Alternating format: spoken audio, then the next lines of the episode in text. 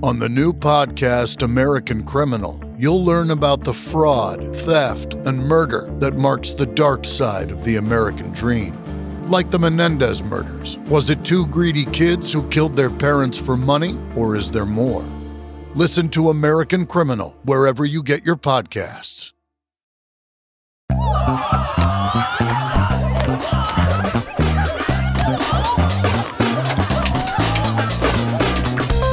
One foot before the other, let's begin. Welcome, everybody, to another episode of Audio Judo. I'm Kyle. And I'm Matthew. Welcome to your podcast of music discovery. yeah, uh, we're proud members of the Pantheon Podcast Network. If you enjoy Audio Judo, you might enjoy one of the other podcasts we produce as well, Throughline, where host Christian investigates the common theme running through an album. We'll be starting its second season coming up pretty shortly. Uh, and Audio Judo does jazz, where host Chris talks about the history and stories behind some of your favorite jazz albums and musicians. It'll be back early, mid next year for uh, its second season. Um, all three of those uh, are proudly part of the Pantheon Podcast Network, like I already said. Pantheon Podcast is the home of music podcasts on the web with over 100 podcasts in the network. There's definitely something there that you'll enjoy.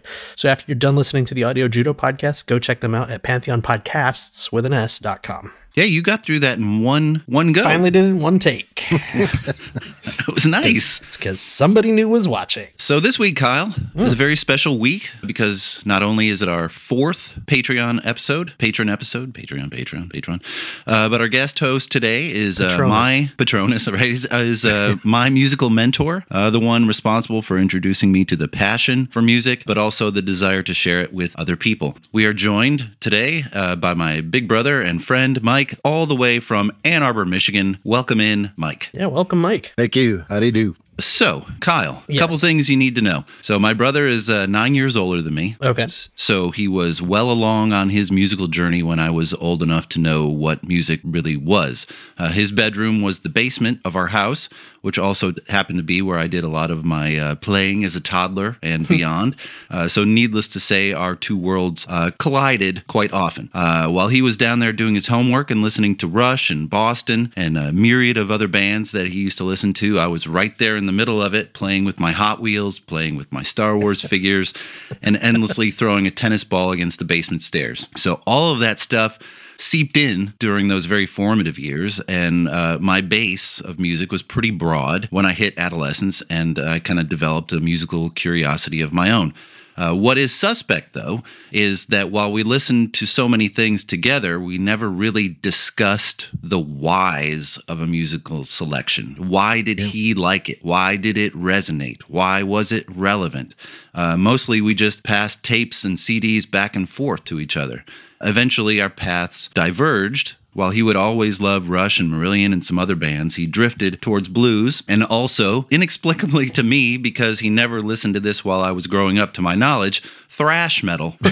Bands like Slayer, Pantera, Testament were were not in my vocabulary, and he always preferred these really heavy things, and I preferred more melodic bands like Iron Maiden, uh, which he also introduced me to. So I drifted towards alternative and jazz, and some of those bands never really entered into his vocabulary either. Some bands I listened to, uh, but whenever we reconnected, we could share the music we loved, and that has always been awesome. So with all these bands between us, all this rock and all this stuff, and his love for metal and things like that, what does he do? He picks a freaking bluegrass album.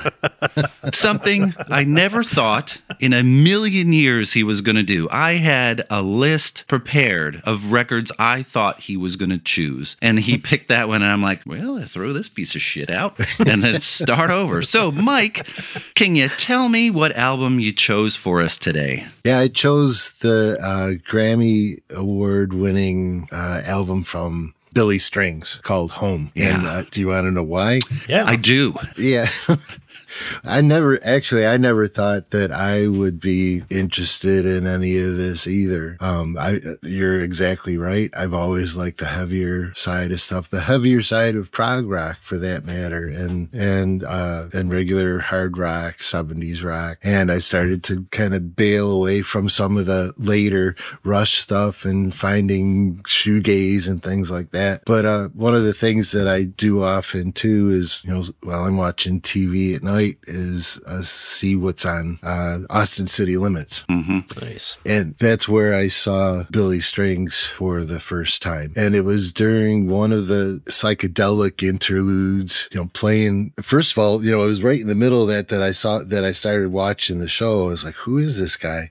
And I thought it was just psychedelic rock, but then he started playing the rest of his gig and it was all bluegrass. I'm like, this is kind of cool. And incidentally, uh, our next door neighbor, when she passed, so she was a hoarder of things and she had an estate or her family had an estate sale after she passed and there was a banjo in her living room. That's where I, thought, the banjo. This is cool. and I'd love to learn how to play banjo. And I asked her, you know, the sister how much it's worth. And she said, well, we'll let it go for 400. I said, well, then you're going to have to let me go. So too steep for me. And uh, we went home and like early or later on that evening, they came over and they gifted it to me. Oh. Oh, Because I showed it interest and also because we watched out for her mother before she passed and we you know, raked their leaves and stuff like that. And they thought that uh, since I showed an interest, you know, that I would do something with it. nice. That's sweet. I haven't.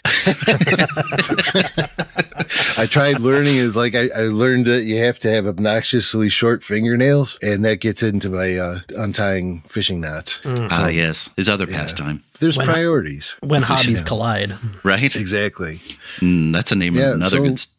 s- Well, I was also um, kind of shocked in my interest in bluegrass too, because it is very obviously devoid of percussion. Oh, you just skipped right to page five of my notes. it's okay. Whoops. It's okay because it's because it's going to come up because it has to come up. Yeah, yeah. It, well, they actually the only bluegrass band I know of that has percussion is Leftover Salmon. That Billy Strings actually sits on with them once in a while. So I was aware of Billy Strings, uh, mostly from you because you've talked about, you know, you saw him in concert. And so my curiosity was piqued. Uh, but as soon as you said it, I knew I was going to have to dig in pretty hard to get this right. I don't know if you felt the same way, Kyle, when you saw it on the list. Little and you're like, yeah. oh, shit. I was like a bluegrass album. Oh crap. So, uh, just some basic stuff here. Home was released on September 27th, 2019. Stayed on the Billboard Bluegrass album chart for 77 weeks, peaking at number one. It also won his first Grammy Award for Bluegrass Album of the Year in 2021, beating a bunch of artists I don't know, like the Steep Canyon Rangers, who are apparently really good, as someone at work informed me last week when I was uh, talking about this. And they're like, Steep Canyon Rangers, they're awesome. I'm like, okay.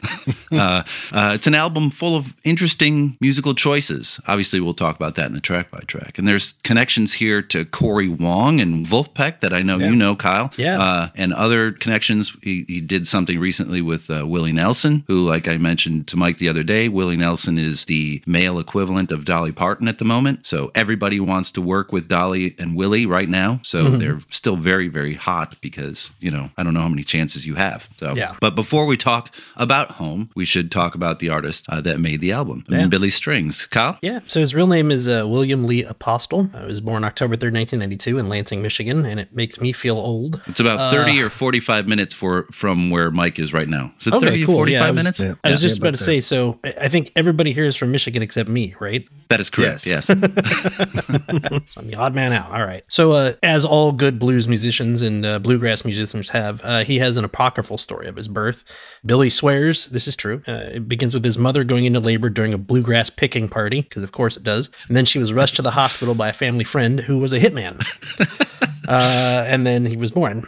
Whether true or not makes a good story, right? Yeah. Um, his father, uh, his real father, died of a heroin overdose when he was only two years old, and his mother remarried a guy named Terry Barber, uh, who's an accomplished bluegrass musician in his own right. Yeah, people. What people should know: Lansing is the capital of Michigan, Mm-hmm. uh, and like a lot of cities in the Midwest, it has its issues with drug abuse and depressed economies. And I think this is part and parcel with his story. Um, but yeah, Terry Barber. Oh, yeah. Go ahead. Uh, so uh, Billy thinks of Terry as his real father. Um, he did a an interview with Rolling Stone, and he said, "quote Terry raised me and taught me how to wipe my ass, tie my shoes, and play guitar. That's my fucking dad." So it's a pretty good. That's a pretty good endorsement. Um, family moved around a few times uh, before Billy was a teenager. First to uh, Morehead, Kentucky, uh, and then to Muir, Michigan, which I, I I'm not And now again, Michigan, Muir, so- Muir is a smaller, small village about 20 miles or so northwest of Lansing on the banks of the Grand River. Uh, kind of your quiet village that most people forget about until you drive through it on your way to somewhere else. Billy did say in that same interview, "quote There's nothing to do there. That's why everyone gets hooked on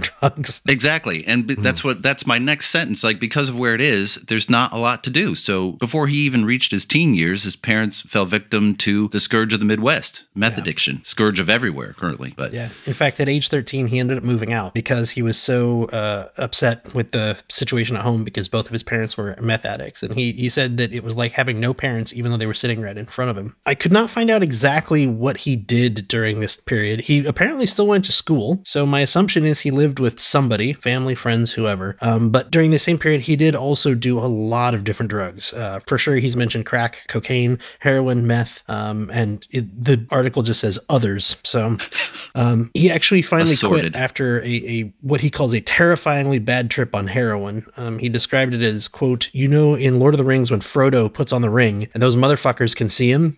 When I did what I did that night, uh, I was in the same dimension as the Grim Reaper. The heroin was the ring. I was really scared of dying." So after that, he stuck uh, with lighter drugs like weed and alcohol for a while, and after a few years, he also quit drinking uh, after a bad gig where he was drunk on stage. that's never good. He did graduate from high school, uh, and around that same time, his parents got sober, which is a, a, a really good thing to happen. And they're all still very close, which I think is awesome. In 2012, a couple years after graduating, Billy was asked by uh, Don Julin, who's a mandolin player and author of uh, Mandolin for Dummies. Also uh, a to- Traverse City, uh, Michigan resident. oh, there you go. Yeah, he wrote uh, Mandolin for Dummies, which I read a couple snippets of. Mm-hmm. It doesn't make the mandolin any easier. Might want to write a, a new one called Mandolin for Big Dummies. It definitely feels like one of those instruments that would be difficult to play no matter what. I feel like my hand's too big. That yeah, neck that's what I is so thinking too. is wee. Like you need, can't have sausage fingers. no, like you just mash it the whole time. Mm-hmm. Anyway, sorry, Kyle. Crush it and just snap it in half. I digress. So uh, he reached out to uh, uh, Billy and uh, they started to play together. It actually started a four year collaboration between the two. They released two albums, one called Rock of Ages and one called Fiddle Tune X. Both seem Yep. to be pretty good albums. He also got his name uh, Yeah. right around there. His aunt. his aunt. Yeah, began began uh, calling him Billy Strings after seeing him play multiple instruments, which makes sense. Right? So, after knocking around for several years with uh, Julin, he was featured in a Rolling Stone magazine article in 2017 as one of the top 10 new country artists to follow. Strange. And would win multiple uh, awards for his playing. His debut album, Turmoil and Tinfoil, was named one of the best albums of 2017 by the Huffington Post. The album charted at number three on the bluegrass charts. And he's also an extremely hard worker. He had over 200 concerts in 2018 alone, which is an incredibly heavy workload. So you've seen him in concert, right, Mike? Yes, I have. Yeah, what was that like? Tell Actually, it, it surprised me. I, I mean, I, I had listened to a bunch of the stuff prior to going, you know, and listening to the album on the way up to the show up in Flint. I was surprised how, how loud it was. I thought it was, you know, bluegrass is all going to be kind of medium volume, but he cranked it up. Really? And he, he had, you know, he had some psychedelic swirls in the background during some of the, of, of the parts, but all of the musicians in their own right are are just top notch. They're amazing performers. Uh, Amy just she took a liking to the mandolin player right away. He's like, "Is that a green cardigan?" Yeah, I think it's a green cardigan. I think he got it at a, you know, at a thrift shop. You know, he's a hippie. You know, hippie. but it was it was such it was such a good show. Very and uh, he got his performing chops playing in his metal bands. I know that just by some of the you know head banging he was doing while he was playing. Yeah, so, yeah, he has a pretty six, distinctive background in rock and hmm. metal and stuff like that, which shows through Yeah, in his playing. And you can definitely tell in the the little videos that I've seen, he's got a ton of energy on stage, which is you know the opposite of the laid back country and bluegrass vibe that you you'd be expecting. Right. And you know, there's something to be said about marrying two worlds together that that sparks interest, and that I think that's a huge Right. testament to taking a genre that we've kind of pigeonholed and said, oh, it's bluegrass, so it's got to be like this, and turning it on its ear and making it more accessible to people. Well, he recognized that right away too, and that was um, one of the. I saw him on CBS Sunday morning. They did a snippet on him uh, Billy Strings, who's going to save bluegrass. So obviously, obviously though, no pressure on him when people are telling him, you know, oh hey, you're the one who's going to save bluegrass. You're the one who's going to be the Well, yeah, savior of bluegrass. Come Yeah, on no in and fix it all for us. Like, Right. 2019, Rolling Stone did another article Mm. on him called The Bluegrass Star You Do Not Want to Miss. And again, Right. there you go. There's the pressure. Uh, so a few months later, he signed to Rounder Records and set to record the album that we're going to talk about today, Home. So this album was released in September 2019, like we said. Uh, it was recorded at the Sound Emporium Studios in Nashville. And this is no slouch of a studio. Yeah. Albums by Alison Krauss and Robert Plant, Jelly Roll, Smashing Pumpkins have recorded there. Yeah, weird, right? And you expected them to have amazing recording studios, considering that Nashville is very much the seat of recorded studio music now. Like I think everybody else records in their basement, in their living room. You know, the the way of the studio, you know, is is is gone, except for in Nashville, where there are all these studios. The producer on the album is Glenn Brown. Uh, he's a very accomplished engineer and producer. He's based in East Lansing. And like you mentioned about his live shows, he assembled an, a spectacular group of musicians Yeah, on this album with all sorts of bluegrass instrumentation. But as I looked through it and listened to the record, there was something very unique missing from the album. And it took me a while to figure out what it was. Both Yeah. of us are drummers. Yeah. Both of us love listening to talented drummers. And there, there's not a drum to be found on this record. No, Why- it might sound like there is, but I'm pretty sure he's knocking on his acoustic or something. You know, there, there, or maybe tapping his foot. You could hear it, but that's I find it so vexing and interesting that you would gravitate towards something that lacks the very instrument that you play. Well, actually, um, if you think about it, it's not that ironic because I can't play thrash metal on drums either, you know, and I do like to hear something that I can't do necessarily. That's why I gravitated to playing blues because in my opinion, it's, it's pretty easy for me to do, you know, but all these other guys that are technical is like, oh, I'll just watch you do that. That's amazing. You know, oh, and actually, I remembered what I was going to say about uh, Billy Strings is that he made a point on that C, uh, CBS Sunday morning thing saying that all of his influences, the biggest thing about bluegrass, it was all stoic. It's all stoicism. They're all just kind of standing there and playing there. amazingly fast stuff and not moving, not showing any kind of emotion. And he said, Which would make it not what I'm difficult to sell tickets to a concert if you know you're just going to see a statue playing playing the guitar. Unless you're going to the Grand Ole Opry, and I guess there's a lot of that. There is a lot of that. Yeah. So, uh, Kyle, do you have anything else, or you want to move to the cover art? Well, let's let's talk a little bit about some of these uh, non-percussion artists that are on here, shall we? Oh, yes, please. So uh, Billy Failing uh, plays banjo and sings some of the background vocals. Uh, Failing's an excellent and accomplished banjo player in his own right, and he also plays solo with other bands such as the Rose City Ramblers and Molly Tuttle. Jarrod Walker on mandolin and vocals. Uh, Jarrod's also a solo artist and songwriter. He has a couple albums out on his own. Royal Masat on bass and vocals. Uh, Royal moved to Nashville to do studio work and meet other musicians. He actually met Billy through a buddy at a Phish concert. Billy called him a few months later for a jam session that turned into a gig. And then he started playing bass because his, uh, originally he started playing bass because his older siblings, who were all musical and all played in a family band called the Masat Family Band, needed a bass player. So you're the youngest. We don't have a bass player. Guess Yeah, what? you took one for the team. yeah, right. Uh, there are also some people credited as additional musicians on top of that. Uh, John Mailander on violin, Glenn Brown on the Buchla CM100 synth, vibraphone, shaker, finger cymbal, sitar, harmonium, and also credited string arrangements. Uh, Molly Tuttle on some vocals, Christian Seldmore on violin and viola, Kaitlyn Raitz on cello, John Churchville on tablas, uh, Megan Campbell on vocals, and Jerry Douglas on dobro or dobro. The dobro. Dobro. Dobro. Dob- dobro. that wrong. Dobro.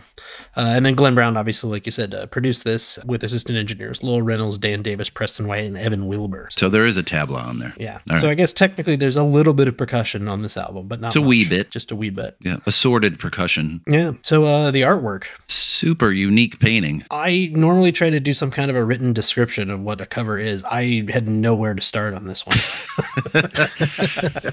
So uh, it's uh, a painting by an artist named Sean Williams, and uh, he goes by the name Squishy Eyes on social media. and his work is very, it's really interesting. Uh, it has a jam band poster quality to it, uh, and that probably is part of the draw because you can sell these posters at every single concert because people collect them from different shows. I know Yeah. Phish and Widespread Panic and 311 bands like that. They con- they have a different poster for every show on their tour. That Billy Strings has the same thing. Oh, yeah, Actually, have the same everybody thing. that was in line for merch at the show that I went to, they were all getting posters. I'm like, why? And just apparently there was a different poster at each show. Oh, that's And they, cool. that's what been chasing them for. Mm. See, that makes sense. Do you have any more about that, Kyle? The only other thing I've got is um, Sean Williams. If you look for him online, the first person that comes up when you search for Sean Williams is somebody from Nashville. I was like, oh, interesting. This has got to be the person. Uh, that person is a pedophile and escaped convict who's been all over the news. It is not that Sean Williams. Uh, it is a very different Sean Williams. Uh, Sean Williams, the artist, is UK based, I believe. So, So just no. as a heads up, if you go to find some more of his artwork, not the same person. Uh, it took Were me a try- little while to dig through that. trying to put those two things together, you're like, pedophile. Squishy eyes, pedophile. Weird. Oh, no. Oh, shit. The thing was, it popped up and it's like uh, local, uh, local Sean Williams, and then I couldn't read the rest of the title, and it was from Nashville, and I was like, oh, this has got to be him, like announcing an art release or something, and like convicted pedophile escaped from prison, and I was like, oh no, No. oh no. but uh, thankfully, not not the same person, so good news. But uh, beyond that, no, I got nothing else to, to talk about. Like I said, it's a very beautiful cover, uh, very complex piece of art. It's hard to describe, so go take a look at it. It is. It's weird. It's a. It's trippy. So you want to uh, want to take a little break and come back and do the very exciting track by track. Yeah, let's do it. All right.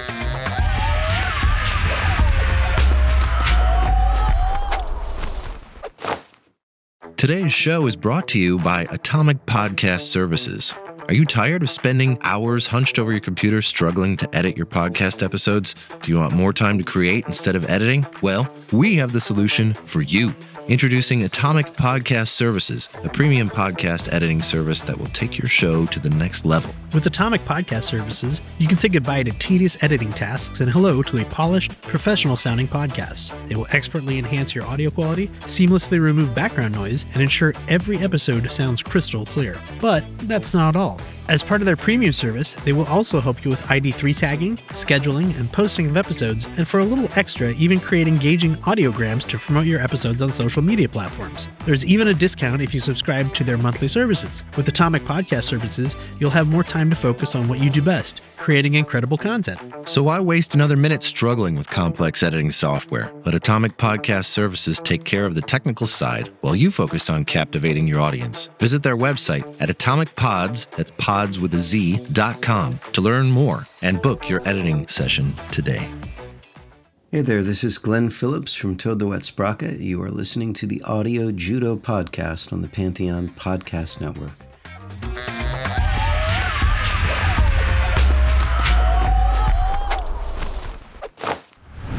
Welcome back. Taking on water, right? So I think the first thing that sticks out to me is that I was not expecting a Michigan boy, although I know he spent some time in Kentucky, to sound so southern Right. when he sang. Is that really how he sounds? Like I didn't I didn't listen to any interviews. Does he talk like that too? Does he have really? Okay, Yeah, a little bit, a little bit. I mean, not it, not It's twangy. you know obnoxiously twanger, but Okay. you know it, it's it's in the background. You can you can hear hints of it. And judging from all of you know him going back to his roots and his dad coaching him on real classic bluegrass, it's not a surprise to me that that's the way he sounds. So the banjo playing, acoustic guitar is is first rate, right? It's pretty clear that the young man knows what he's doing. It's uh, there's an amazing amount of dexterity there, but as you might expect, Kyle, I'd like to focus on the lyrics for a second. Of course. So uh, Billy had this to say about the topic of what the song was. Uh, he said, "I come from a small town and I've traveled through a lot of places that are really desolate, just abandoned neighborhoods where homeless people live. I was thinking about Flint, Michigan, and Detroit."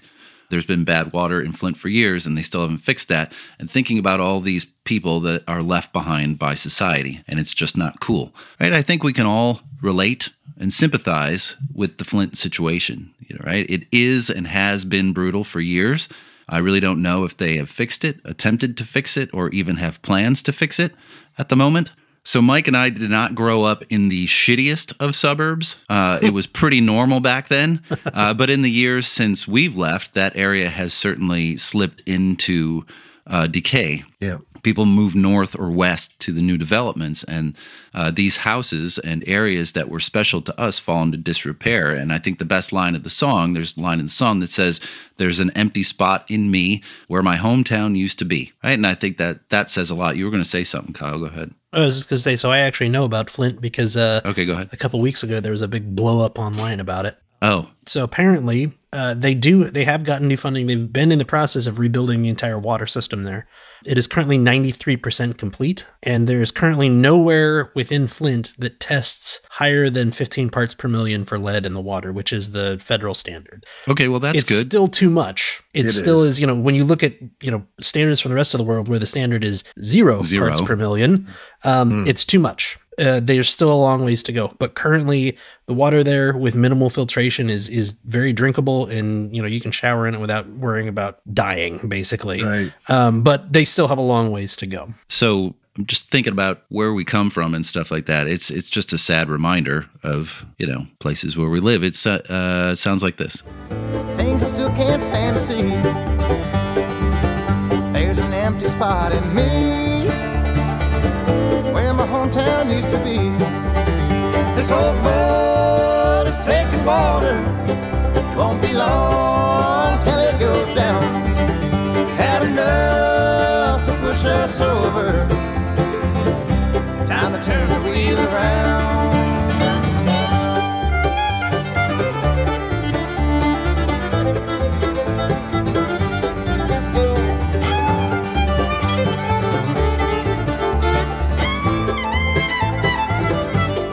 So there's some mighty fine violin playing on this song, Yeah, uh, as the rest of the record by John Mailander.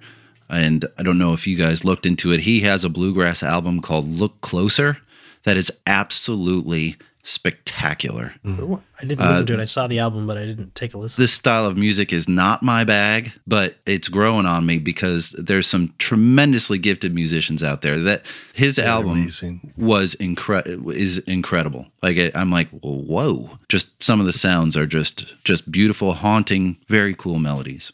I was kind of surprised in this particular song because I thought it was when I first heard it a little bit more of a discussion about him getting out of the, and his family getting out of the methamphetamines, the drug addiction thing. You know, fr- friends and loved ones falling down, you know, and getting out of that mm-hmm. that cycle. And actually, I think I think he's mentioned before too that he's kind of surprised and happy that you can look at each of these songs from a different perspective. Definitely, I bring a, bring that up later because the topic. I mean, the album's called Home. Kind of Right. know what the record's going to be about, and that kind of leads into "Must Be Seven, which is the next song. And it, you know, became pretty clear on the second song why he called this record Home. And I think this one is about what you were just talking about, Mike. Yeah, the, maybe the so, yeah. The first two songs are about those relationships, whether they be with the home itself or surroundings or relationships we've built in that place being home. Uh, This whole song is about people in more or less dead end positions in the town where they grew up and they move on to do better, re- regardless of what their situation was. Was it a bad job? Was it drugs? Was it this? And all looking back from seven years in the future since they decided to make that change. Uh, and I can relate to that big time. I know. I know you, Mike, and my sister Kathy, who's out there listening somewhere, other than a few periods here and there living out of the country for you and a couple other spots, you two have always resided in Michigan. And I was always determined not to live there. Mm-hmm. And while it has nothing to do with the reasons from this song, there is a, a always a spot of looking back, sometimes with nostalgia, but often realizing that for me, it was so much better to not be there around certain relationships. Uh, I know you can get strangled by being there and uh, un- unable to let go of certain things unless you moved away, uh, which would lead you down bad roads. So the, definitely this song resonated very specifically for me. There's a there's also a guest appearance on this song by Molly, Molly Tuttle, Tuttle. Uh, who sings backup. Uh, she's very accomplished as well. Her and her band Molly Tuttle and the Golden Highway just released a new record this year. Yeah, apparently that was a kind of a an accident. She was kind of cruising through this uh the area in the studio and and Billy noticed her and said, Hey, you want to sing on my album? She goes, Hell yeah. She, and he taught and he taught her the parts and she did. That's awesome. Love that. it's like, uh, hey, you in the hallway. Come Come here. here. We want to be on my record? You want? Hey, can I sing on your record? DJ Khaled. Uh, How come DJ Khaled's not on this record, or is he? he might be. Anyway, uh, this is what "Must Be Seven sounds like. Well, she was so distracted by the color of the room. She never thought that she would see her little flower bloom and take the cards that he was built. Fill the house the big bad wolf could not blow down. And it must be seven years now since they turned their lives around.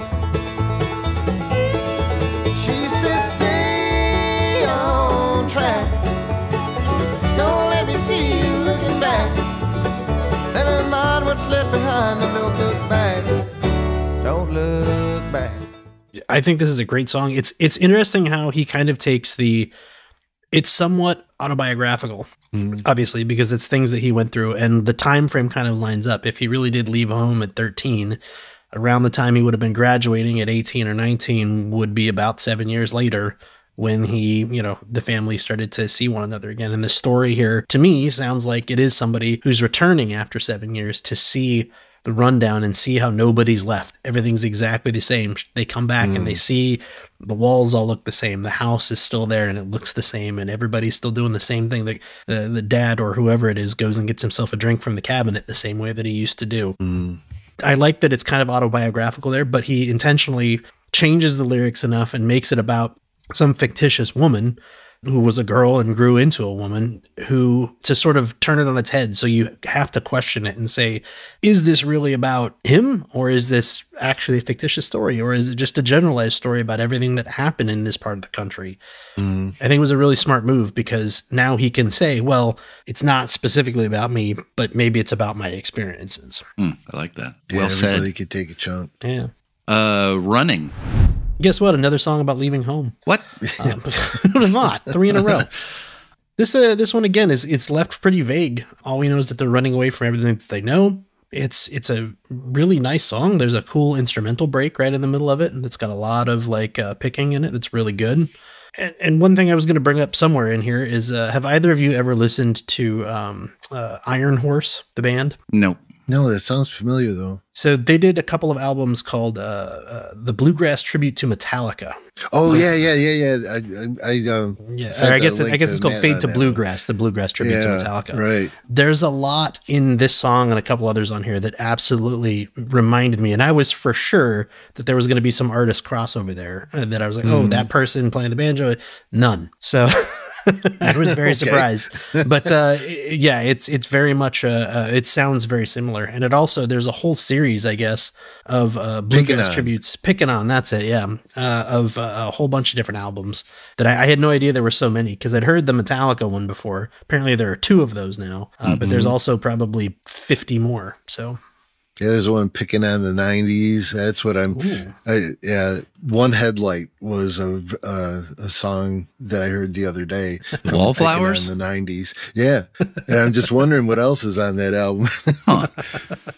So, Kyle, you mentioned that you know he's running from something, yeah. right? And I also believe that he's running to something in the song as well. He's he mentions a couple things. He's like, "Run to the river, run to the sea," and he said, "If we kept rolling right out of town, we'll reach the promised land before they tear it down." So he's he's running to something as well. Just depends on what it is that that he's running to. And and now this is what I expected to hear when you said Billy Strings bluegrass album.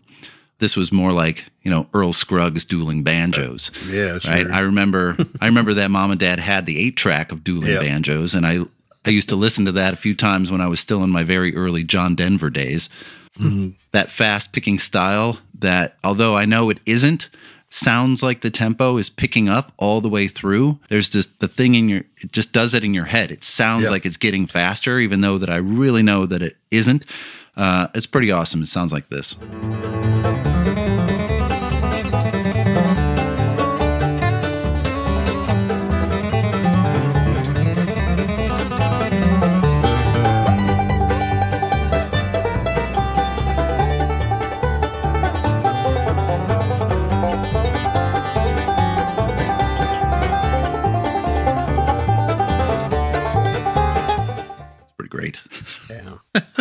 He plays a lot with some uh, minor key arpeggios too. I, I hear that a lot in the background as he's kind of vamping a little bit. Yeah, there's some interesting changes in there that he does, but this is where the album turns.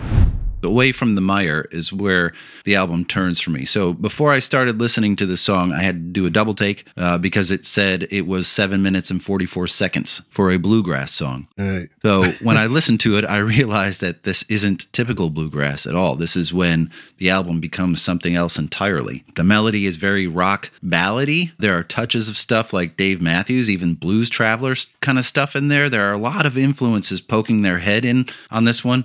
And it's where the album really started to make sense to me. I absolutely love this song. I love the guitar work in the back of the song. It's just the second half. It's just wonderful. And uh, remember what I said about there being no drums. It wasn't until the second pass of the record that I realized that because I think my brain just put them in. Yeah, there's there's a natural percussion of a acoustic guitar. Yeah, that rhythm. Yeah. Yeah. And I can totally see a wonderful little drum part for this song. So does he play live with a drummer? No, not No. at all. No, it's just the four guys up front on on stage, and you, don't miss it at Huh. all. It, which is a shock to me. Yeah. Away from the the mire, it sounds like this.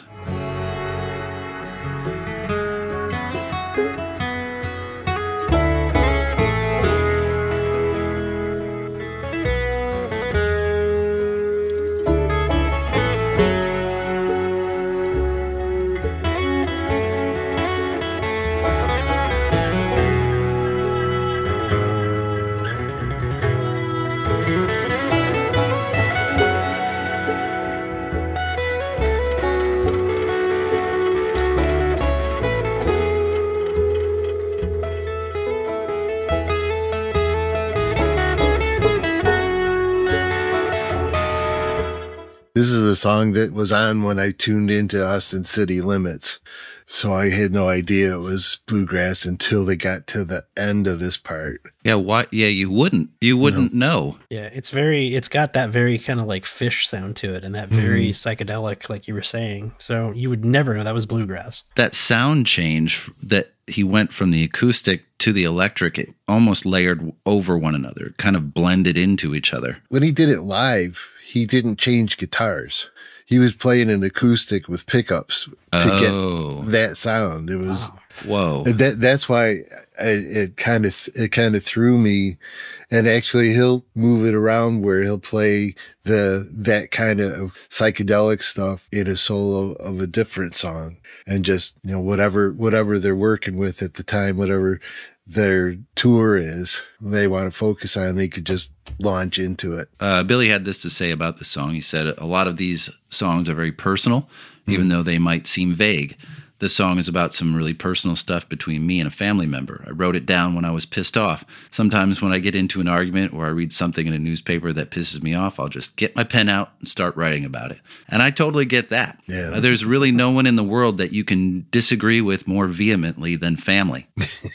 and maybe it's because they know you best and you're pretty exposed to them as opposed to an acquaintance. And when they say, I don't know, I have political views that fall outside the person you thought they were all this time. It's disappointing and can piss you off. I totally relate when you're like, this, you're someone I've I've known my whole life. I had no idea you were like that, and it's it's very ugh, it make- makes you sick a little bit. It's a wonderful, wonderful song with some uh, great accompaniment as well. Little vibraphone action on this song by uh, producer Glenn Brown. Which I think is cool. I thought it was kind of cool too when they in the beginning and coming out of the psychedelic stuff, going back into the the main bluegrass sound of it is the guitar and the mandolin and the violin are all playing the same notes. No one's playing harmony in it. It's all holding the the the melody, melody. of it. Nice. I definitely feel like too if this were on vinyl, this is this would be the wrap up for side 1. It just it has that feeling to me of like oh, a long yeah. extended jam session, you mm. kind of you know play it out and then you bring it back a little bit and then that side ends and you get to flip it over. Right, spin it into the grooves. Yeah. Nice. Home. Makes sense to me.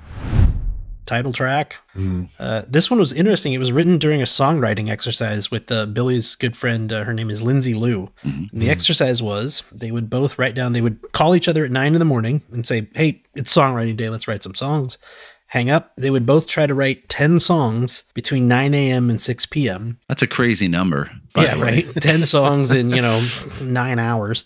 Then they, at 6 p.m., they would get together either on the phone or in person, and then they would show the songs off and say, oh, that one's good. Oh, you didn't do very good with that one. Oh, that one sucks, whatever. Interesting way to write music because, I mean, you, you know somebody's going to hold you your feet to the coals if you don't get something written. Right. So I, I like that. There's a couple of songs on here that he mentioned were written that way. Yeah. There's also uh, the electric guitar on this that Billy uses uh, was actually one built by his grandfather while he was in Yeah. prison. Yeah. Uh, it had been sitting in pieces in his grandmother's closet for years, and he had it put back together and restored um, after he started to get a little bit of money, which I thought was super interesting and really cool that he still has that piece of history. Yeah, he says it's a screamer too. Yeah, That Yeah. per- that guitar, he loves it. that's cool. Kind of threw the kitchen sink at, at this track, right? Swirling guitars, sitars, tabla, cellos, violins, synth parts, all kinds of stuff going on here. And he even said that he, he tuned his guitar to really strange tuning when he wrote this, right? Tried to imagine himself in a cold cabin in the winter uh, with, you know, snowstorm closing in. Can't get the fire lit. And he tried to match his playing to the words for this story. It's pretty effective. Uh, it sounds like this.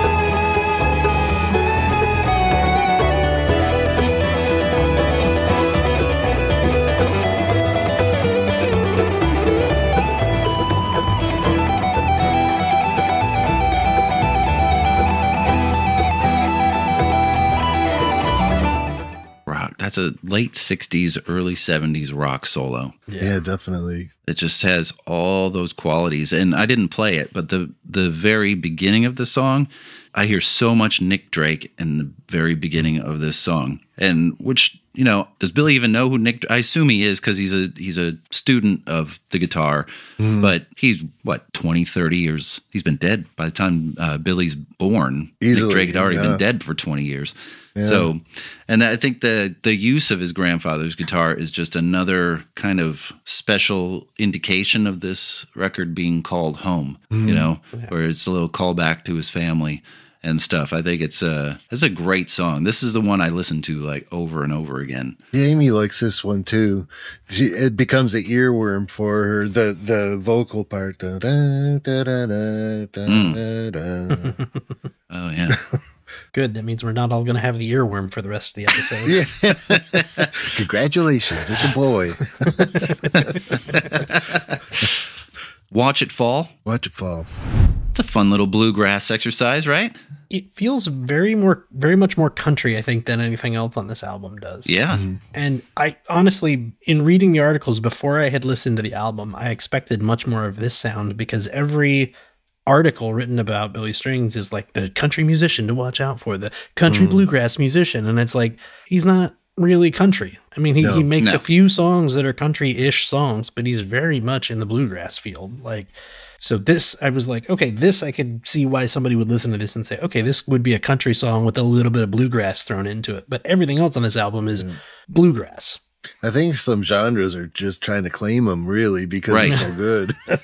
there's that, but I also think there's like I don't think people can define it. So I was cutting the music for this yesterday, and I had the window Mm-hmm. open. And Heather was outside doing something in the in the yard, and she's like, "Why are you listening to country?" and I said, "I'm not listening to country. I'm listening to bluegrass." And she's like, Isn't it the same thing? "Country bluegrass?" And I'm like, "No." It's not the same. So this is uh, this song's pretty much Billy's environmental song. Yeah. Yes, that, that's what it looks like. Uh, lyrics like junkies hooked on fossil fuel, heading for withdrawal. How long till there's nothing left to fall? Yeah, he, he's he is. I mean, I don't know. I wouldn't say he's an environmentalist, but like one of the parts of the uh, CBS Sunday morning thing is they had him at his home in uh, Nashville, and he was bass fishing. You know, and he was. He seems to be attuned to the environment, and it didn't surprise me to to see that on the album to have some kind of you know you want clean clean water and clean Right. skies. Yeah.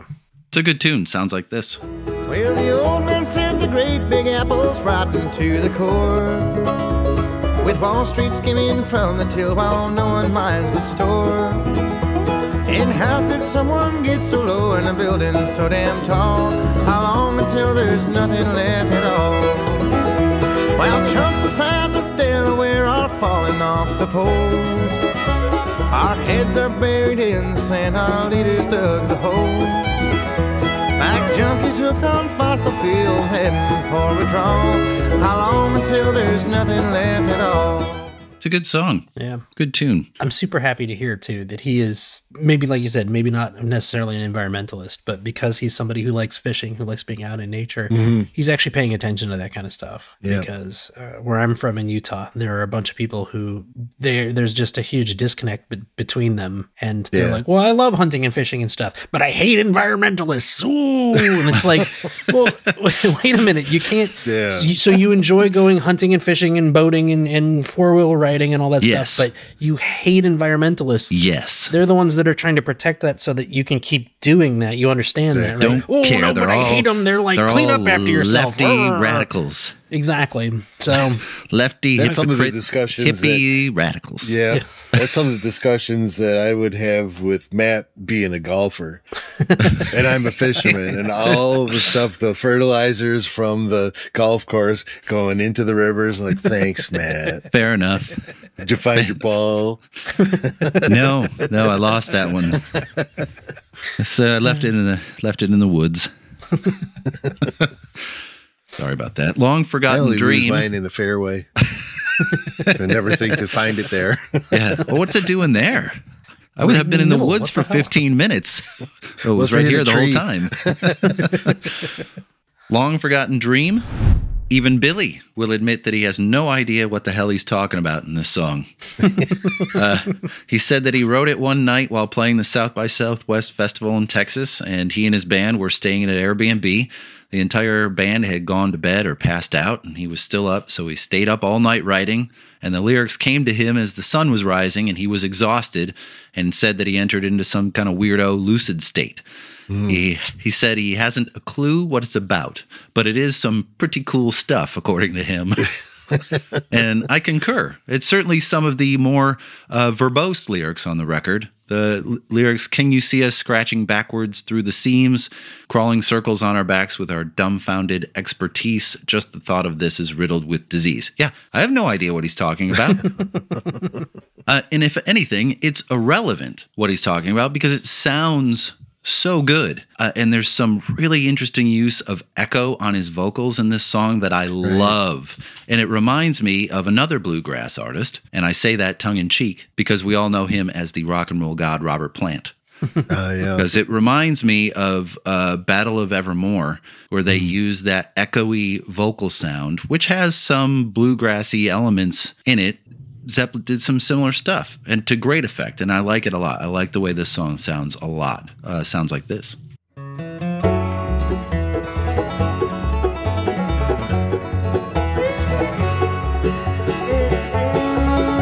you listen when the wind decides to whisper English fate? Would you heed the words within the winds that whisper it's too late? Could you see the reasons falling from the sky?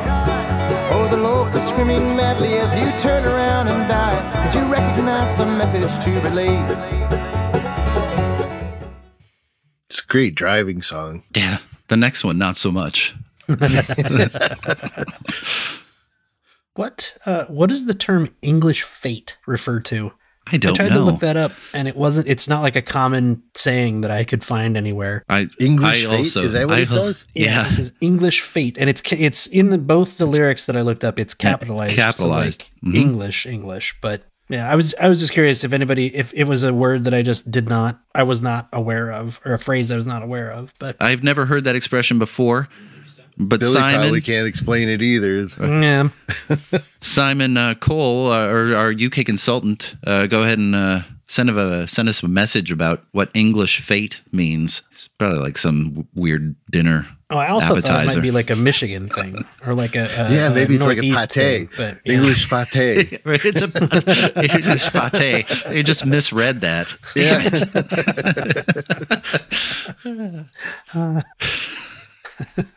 So, uh, Highway Hypnosis, very fast song in parts about that uh, road weary feeling we all get when we're driving for too damn long. Driving from Kansas City to your place in Colorado, Oh, Denver. God. Oh, because that's just nothing but I 70. Like, Yep. if you can let go of the wheel. You let go of the wheel and take a nap in the driver's seat and wake up on the road still because it's just flat. so I've had it driving from line uh, roads. Oh, go god, ahead, they're sorry. terrible. Uh, driving from here back to Michigan. So from Vegas to Michigan, and it's freaky when you're out in the great western part of the country and you have a couple of hundred miles of dead straight road, Yeah. and it lulls you to sleep, and uh, other parts of your brain kind of you're like, I'm hearing things I'm not hearing. It's weird and it's unsettling. And uh, I did not choose the fast part of this song. To clip out, I chose this strange section in the middle. Sounds like this.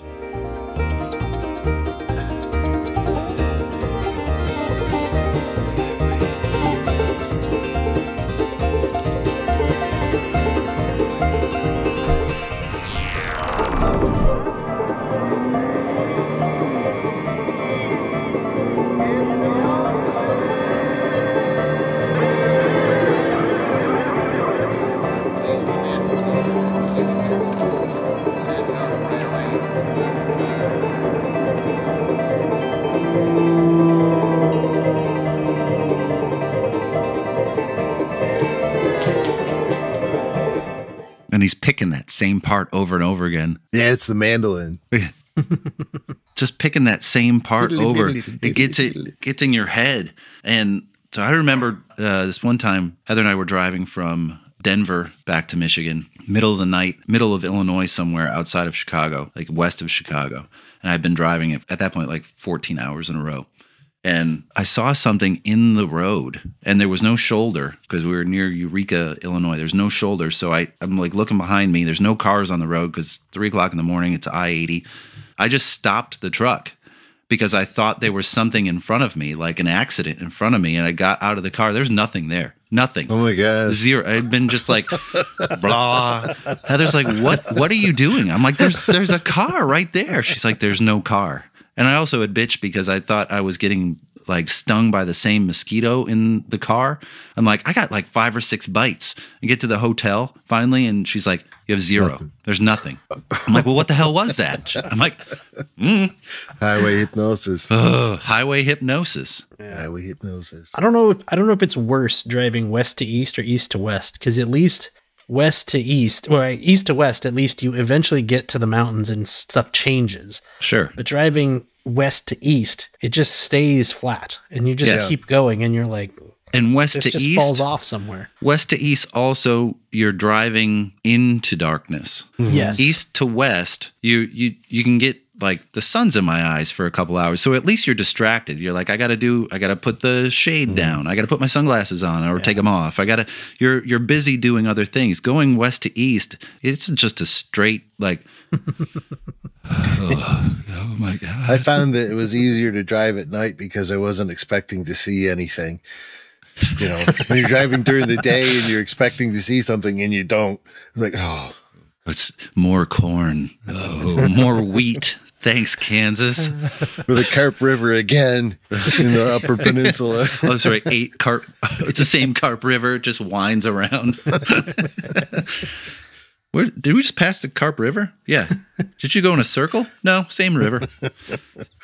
Two hours later, is that a is that a deer on the side of the road? Yeah, like forty of them, all the way across the two from Escanaba. Like, oh my god, I'm gonna die here. No, I'm gonna die here. Uh, enough to leave.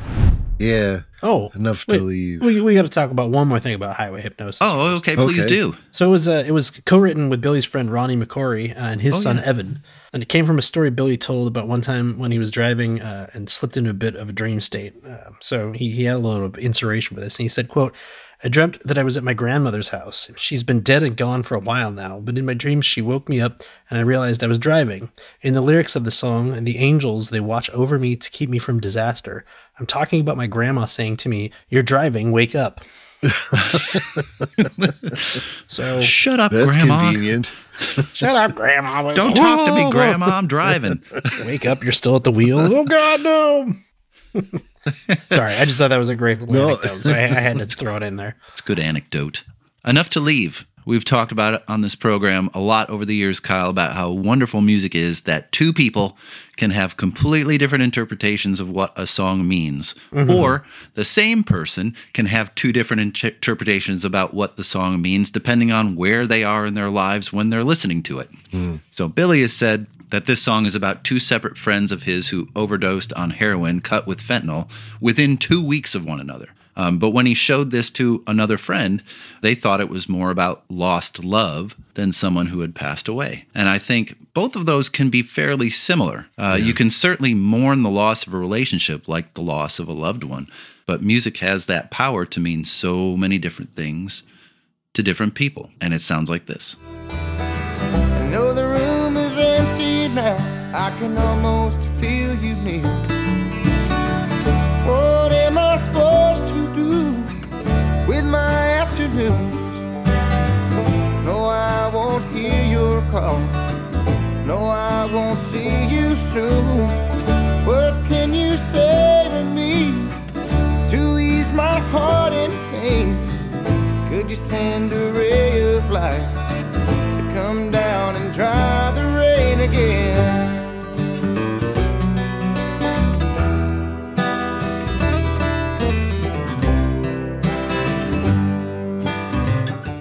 Don't know about you, Matt, but that last line, you know, it's like I'm singing it to mom. Yep, absolutely. And uh, it has more of a country vibe, like you said, Kyle, than bluegrass. Uh, But because of because of who I am, right? I love this song so much because I love that it isn't as bouncy and mm-hmm. quick as a lot of the other songs on this record. It's melancholy, which fits the mood of the lyrics perfectly.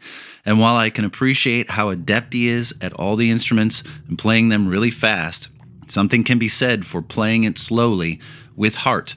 There's a mm-hmm. reason why my favorite rock guitarists aren't the Eddie Van Halens of the world, but are the David Gilmours and Alex Lifesons of the world. Mm. Because instead of coming from their fingers, the playing seems to come from their souls, and that makes a mm. ton of difference to me.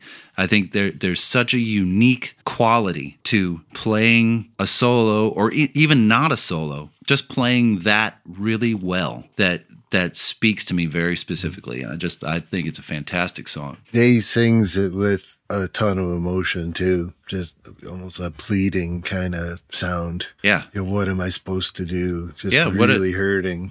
it's good, Kyle. Yeah, I like this one a lot. It definitely um the first time I heard it, I definitely interpreted it interpreted it as a love song. And then in reading the lyrics, I was like, no, this is definitely about somebody dying. And then I found that same quote that you had, uh, where he says, you know, it was originally about two friends of his dying within just a couple of weeks of one another. And then he played it for somebody and they were like, oh, it's a love song, like or a breakup song, I guess. Um, Mhm. I think that's interesting. Eh, That comes up over, like you said, it comes up over and over and over again. That we see people, depending upon where they're at in life, depends on how they interpret these songs. So hmm What's the next one, Kyle? Hollow Heart. Uh, jumping back to a little bit more of a classic bluegrass song. This one, I think, is kind of a love song of sorts. On the surface, it's clearly about someone whose partner keeps cheating on them, but then crawls on home because they're in love with one another and can't get away from it. But I do wonder if not only the idea of them being cheated on is the partner not cheating on them with someone else, but doing drugs. In, they've both gotten clean and they're in a relationship, but then one of them stays clean, but the partner keeps going back and keeps going back and keeps going back and then crawls on home and gets in bed and sleeps it off and then is good for a little while and then goes and does drugs again. Or is it really them, you know, actually cheating on them? I'd say both are fair interpretations. It's kind of it has a lyrical quality of country music where mm-hmm. regardless of what it's about, it's a toxic relationship. Yes. Uh, one thing I really did uh, like about this song, this one's not one of my favorites, but what I love about this song is uh, how they use the background vocals on this one. They they kind of thicken up the uh, the main vocal line. Sounds like this. You'll always have a place with me, dear. A place inside this hollow heart of mine. But it's alright, my little darling. Ain't rather just keep stepping down the line.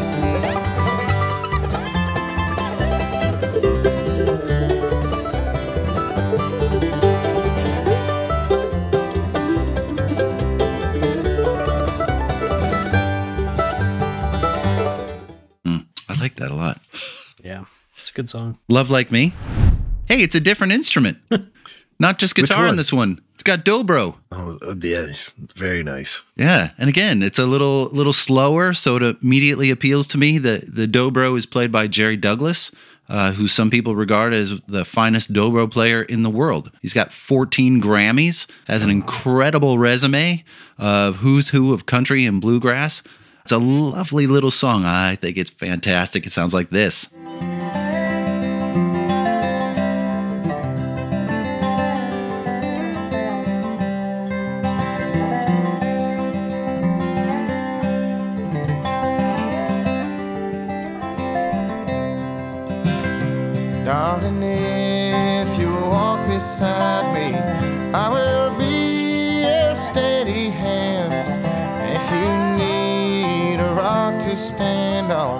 Honey, I will be your man.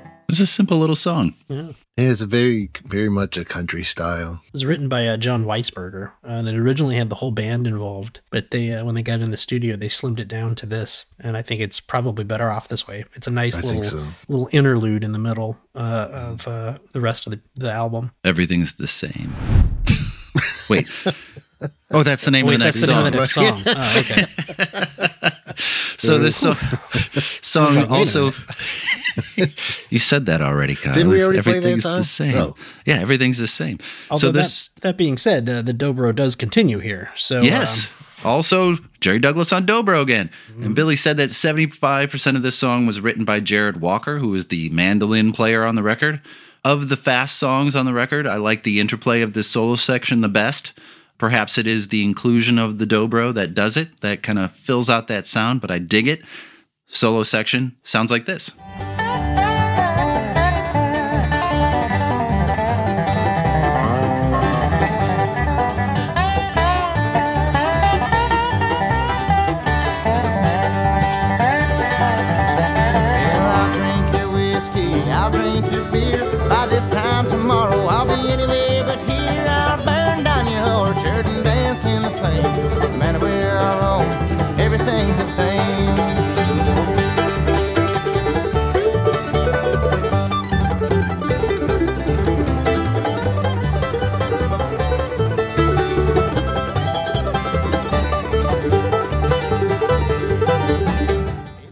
Down your home and dirty dance in the flame. it's too blurry, Matthew. I couldn't see it. What were you pointing at?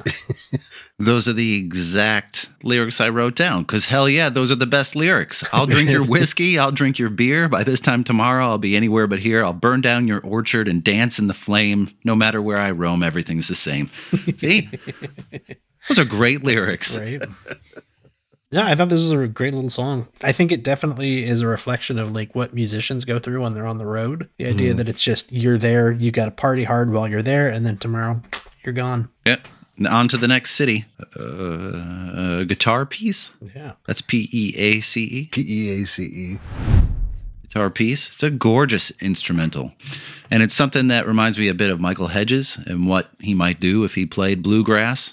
Because there's it's not like your standard bluegrass instrumental piece mm-hmm. where it's quick picking all kinds of, you know, really fast stuff. I really like this song. He deals a lot here with, you know, in minor tunings and makes it sound so much different. And I feel like this would be an amazing live song that could probably go on for 20 minutes instead of the 4 minutes here on this record. I feel mm-hmm. like he could he could expand this for a long time via like uh, like Phish or uh, bands like that. Here's a little bit of guitar piece.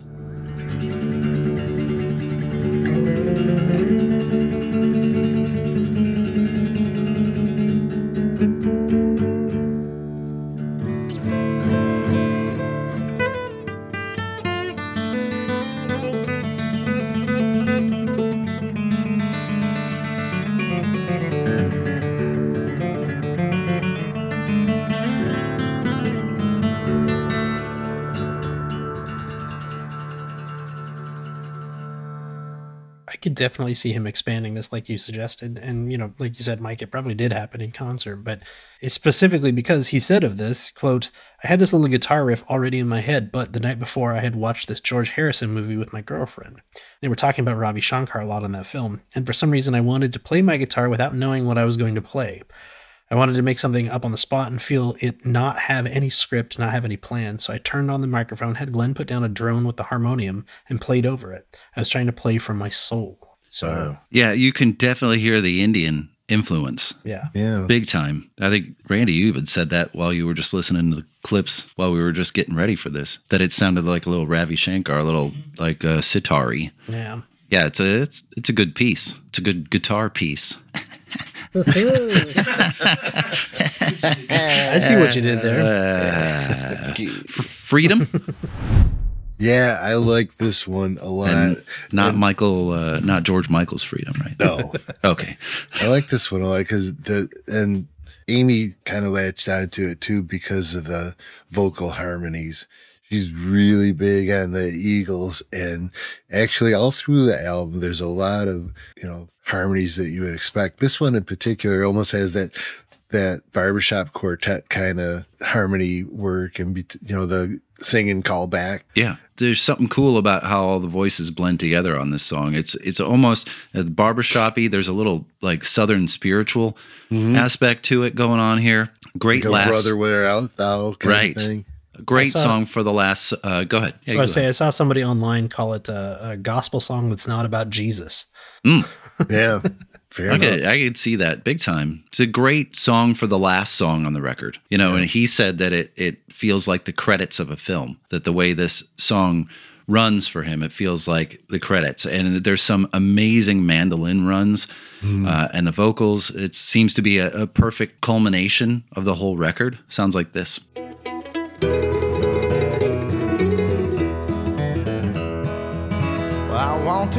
I can't sit down. I can't sit down. I want the robe. I want the robe. I want the crown. Fear not the day. Fear not the day when all is lost. When all is lost. This earthly way. This earthly wealth ain't worth the cost. Ain't worth the cost.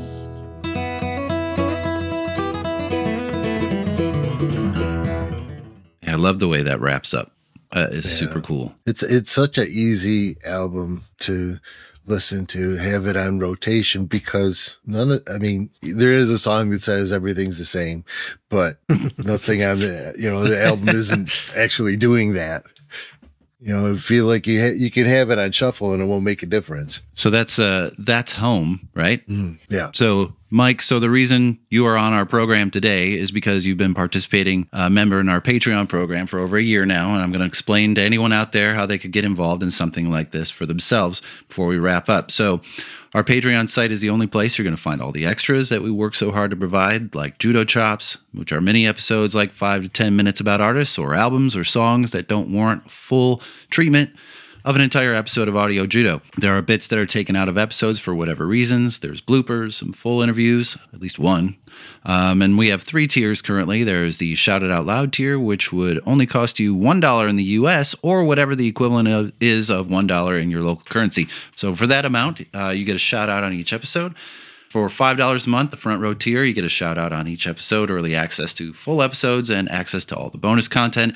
And with a more significant investment of $20 a month, the backstage pass tier, which is you get everything that is available at other tiers, special personalized gift from Kyle and I, but most importantly, after paying for one year, you get to do what Mike just did and host an episode of Audio Judo with me and Kyle on the album of your choosing, like this. You could choose Billie Eilish if you wanted. You could choose the Beat Farmers if you wanted. We Yeah, don't care.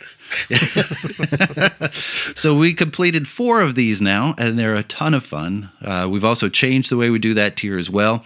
We used to tell everyone that you could only activate that for a f- after a full year. It's still a full year of patronage to use it, but if you want to stay on at twenty dollars after you record an episode, after two years you can use it again, and so on and so forth. So you can find the link to our Patreon. That's the right one, right? Yep. Patreon account on our website, audiojudo.com, or find it on any of our socials as well. Our socials, just to get this out of the way, our socials are facebook.com forward slash audio judo or X at audio judo or Instagram at audio underscore judo, or you can send us an email at info at audiojudo.com. We respond to that fairly quickly. So before we say goodbye, I just want to say some things about my brother. Oh, So, not only has he been my musical mentor, but he is someone that I have looked up to my whole life and admired. And a lot of that has to do with him expressing his opinions on what he believes, even if it pisses someone off. He never shied away from telling you what he thought. And when I began putting together this idea for a podcast, my biggest fear was that I would actually run out of things to say that were worth listening to. Uh, part of me could care less how many people tuned in. I mean, the more the better. Let's not lie about it. I love more people listening, but I really just wanted to have something worthwhile to say. And other than my wife, who has always been my strongest supporter, I have had no other supporter like my brother who has encouraged me every step of the way. So when I was scared to death to talk to one of my idols, Fish, on this podcast, he reminded me that you've done this before and that you know what you're doing and it'll be great. And it was because he reinforced that I had something worthwhile and valuable to add. And that means the world to me. So, Mike, let me publicly say thank you for the support and encouragement and brotherly love that you have shown. It certainly hasn't gone unnoticed or appreciated. My pleasure, And, uh, man. My pleasure. and thank So- you for picking this album. This Yeah. is a great album. It was so- totally unexpected when it's like Matthew's like, "Yeah, he picked a bluegrass album. I'm like, oh, come on, man. Well, but this is great. This is wonderful. Well, it's out of my comfort zone too, obviously, because I could have talked for days on uh, ferment or something, you know, uh, uh, any any other album, but this one really.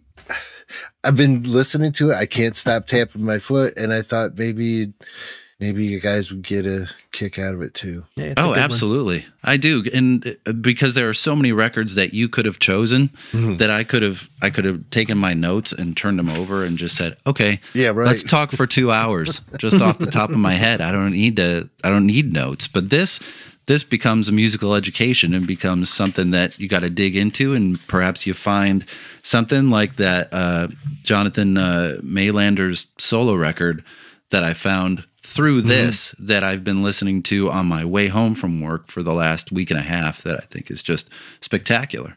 Yeah, I actually I, I went fishing with um Nicole, a friend of ours, and Mhm. and her boyfriend David, and she looked at me sheepishly and she said, "Have you ever heard of uh, um, Sturgill Simpson?" Sturgill Simpson.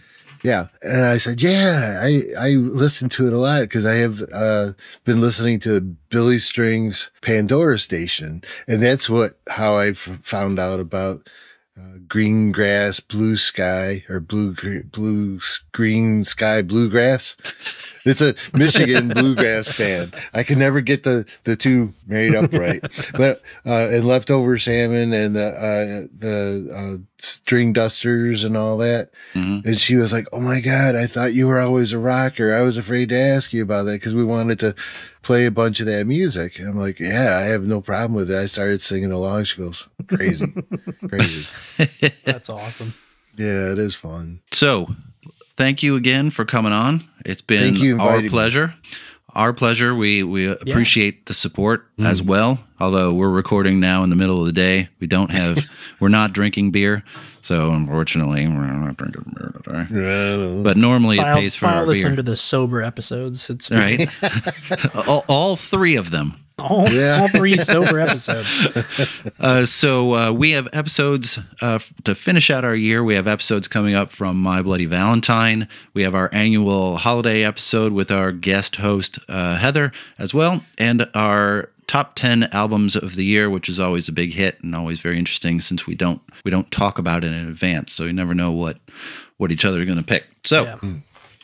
Other than that we will talk to everybody in a couple weeks and uh, if we don't talk to you before thanksgiving have a great thanksgiving everybody Yeah. and bye bye everybody Take care, everybody.